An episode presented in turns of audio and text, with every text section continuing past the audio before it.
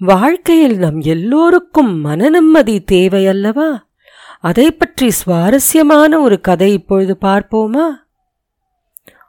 ஒருமுறை புத்தர் சில சிஷ்யர்களுடன் பயணம் செய்து கொண்டிருந்தார். வழியில் ஒரு ஏரி இருந்தது. புத்தர் ஒரு சிஷ்யனிடம் எனக்கு மிகவும் தாகமாக இருக்கிறது. ஏரியிலிருந்து பருக கொஞ்சம் குடிநீர் கொண்டு வா என்று சொன்னார். சிஷ்யன் உன்னிப்பாக கவனித்து கொண்டு ஏரிக்கு சென்ற பொழுது அங்கு ஒரு மாட்டு வண்டி கடந்து செல்வதை பார்த்தான். அதன் காரணமாக தண்ணீர் மிகவும் கலங்கி இருந்தது. சிஷ்யன் அந்த கலங்கிய தண்ணீரை குருவிற்கு பருக எவ்வாறு கொடுப்பது? என்று எண்ணினான். புத்தரிடம் அந்த தண்ணீர் மிகவும் கலங்கி இருக்கிறதே அதை தற்சமயம் உபயோகிக்க முடியாது என்று கூறினான். அரை மணி நேரத்திற்கு பிறகு புத்தர் மறுபடியும் அதே சிஷ்யனை ஏரியிலிருந்து தண்ணீர் கொண்டு வரச் சொன்னார்.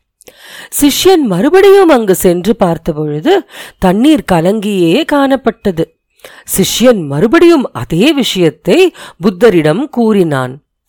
சற்று நேரத்திற்குப் பிறகு புத்தர் மீண்டும் அந்த சிஷ்யனை அனுப்பி வைத்தார்.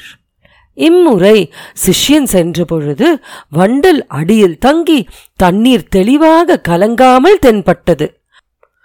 ஆதலால் சிஷ்யன் ஒரு குடத்தில் அந்த தண்ணீரை நிரப்பி புத்தரிடம் கொடுத்தான். புத்தர் தண்ணீரை பார்த்தார். பிறகு சிஷ்யனை நோக்கி நீ அந்த தண்ணீரை சுத்தமாக ஆக்குவதற்கு என்ன செய்தாய் பார்த்தியா? நீரை சற்று நேரம் அமைதியாக விட்டு வைத்ததால் வண்டல் அடியில் தேங்கி தெளிவான தண்ணீர் கிடைத்தது.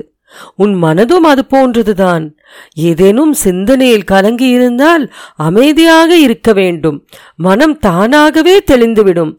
எந்த முயற்சியும் தேவையில்லை. இந்த கதையிலிருந்து நாம் என்ன கற்றுக்கொள்கிறோம் தெரியுமா? மன நிம்மதி அடைவது கடினமான காரியம் அல்ல. மிக எளிமையானது. ஏனென்றால் நிம்மதியே நம் ஆத்மாவின் குணம். பிறக்கும் பொழுதே நம்முடன் இருக்கும் சில இயல்பான பண்புகள் மறையவே மறையாது. நாளடைவில் வெவ்வேறு காரணங்களால் அந்த நற்குணங்களை மறந்துவிடுகிறோம் ஆனால் நாம் உறுதியாக முயற்சி செய்தால் அவைகளை தெளிவாக காணலாம். சாய்ராம்.